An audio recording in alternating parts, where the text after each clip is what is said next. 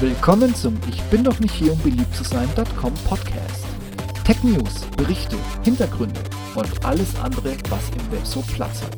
Und hier ist euer Gastgeber, Steve Schutzbier. Viel Spaß mit der heutigen Episode.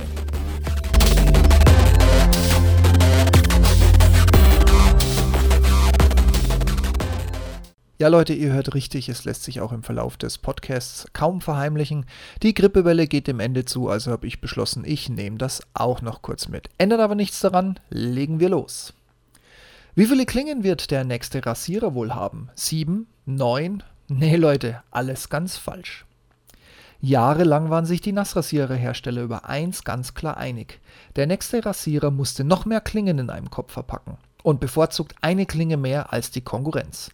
Auch Drittanbieter nahmen an diesem Rennen teil. So kann man online Rasierklingenköpfe mit bis zu sieben Klingen bestellen. Wer allerdings genau hinschaut, wird feststellen, dass zum Beispiel Gillette als Marktführer immer noch eisern an seinem Mach 3 festhält. Hier ist der Name Programm, der Kopf hat nur drei Klingen verbaut. Ähnliches auch bei Wilkinson, die ihren Hydro 3 ebenfalls mit nur drei Klingen auch bis heute nicht aus dem Angebot genommen haben. Diese drei Klinger bescheren den Anbietern sichere Gewinne, da viele Nassrasierer einen Umstieg bisher konsequent verweigern oder nach kurzem Umstieg zum Probierpreis festgestellt haben, dass ihr altes Modell immer noch das Beste ist. Also ist das Wettrüsten um mehr Klingen auf gleichen Raum nun abgesagt? Da lächeln dich also Sportler aller Couleur an und ziehen mit übertriebener Geschwindigkeit eine Klinge vom Ohr bis zum Kinn. Sogar Düsenjets, die dreifache Machgeschwindigkeit für das erste Dreiklingenmodell illustrieren sollten, haben wir im Werbeblock schon erlebt. Dann kam der Sprung auf Viererklingen, den Wilkinson mit dem Quattro anfachte. Gillette ließ diese Stufe aus, kam mit dem Fusion und Fünfklingen auf den Markt.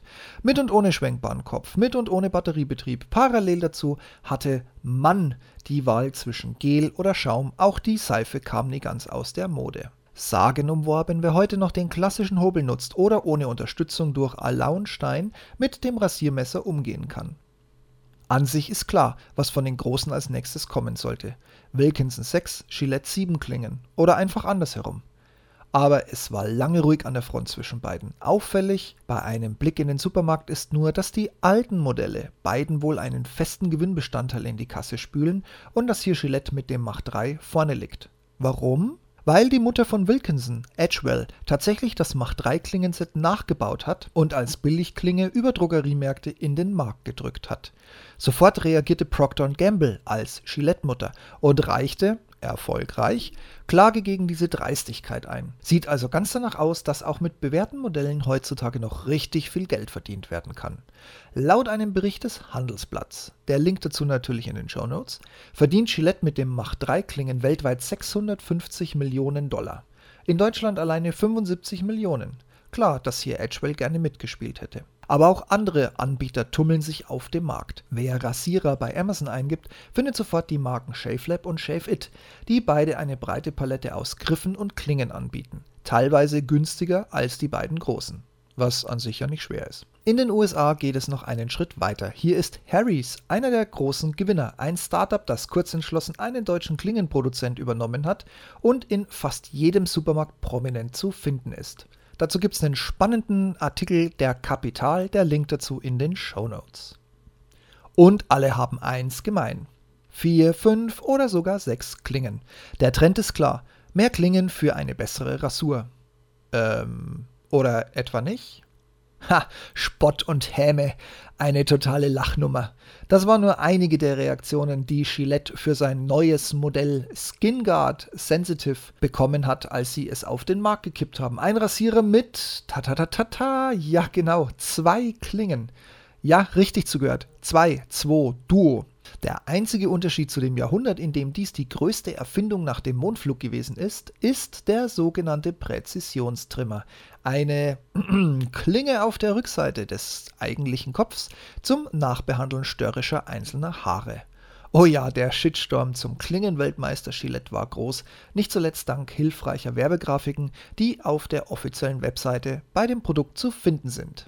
Bitte in die Shownotes gucken, dann versteht ihr, was ich meine.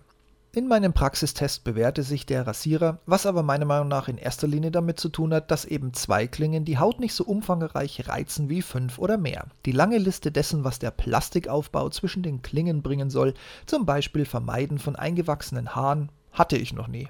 Daher kann ich euch nicht sagen, ob das Teil das nun verhindert oder nicht. Wie gesagt, ich bin mit der Anwendung sehr zufrieden. Allerdings ein großer Nachteil besteht, den man auch von noch mehr Klingen kennt. Einmal über den Bartansatz gezogen, schon sind 4, 5, 6 Klingen verschmutzt und wollen gereinigt werden, bevor der Rasierer bereit ist für einen weiteren Zug. Genau das gleiche Konstrukt hat der Hersteller bei diesem Rasierer wohl eher unabsichtlich nachgebaut, mit den zwischen den Klingen befindlichen Skin Guard. Dies schränkt für mich die Rasierleistung künstlich unglaublich ein. Möchte ich nach einem Zug sofort gründlich spülen und reinigen, würde ich weiterhin mein Rasiermesser benutzen. Extrem negativ fällt aber auch mal wieder die Preispolitik auf. In der größtmöglichen Klingenbox-Nachkaufvariante erhält man 14 Stück für 40 Euro, was das Stück auf 2,86 Euro drückt aber immer noch ein stolzer Preis für einen Duo-Klingenkopf. Ich bin sehr gespannt, ob Gillette mit dieser Entwicklung nun den Klingen-Innovationswahn für beendet erklärt oder sich bis zum Sprung auf 7 mit einem Kopf nur ein wenig Zeit erkauft.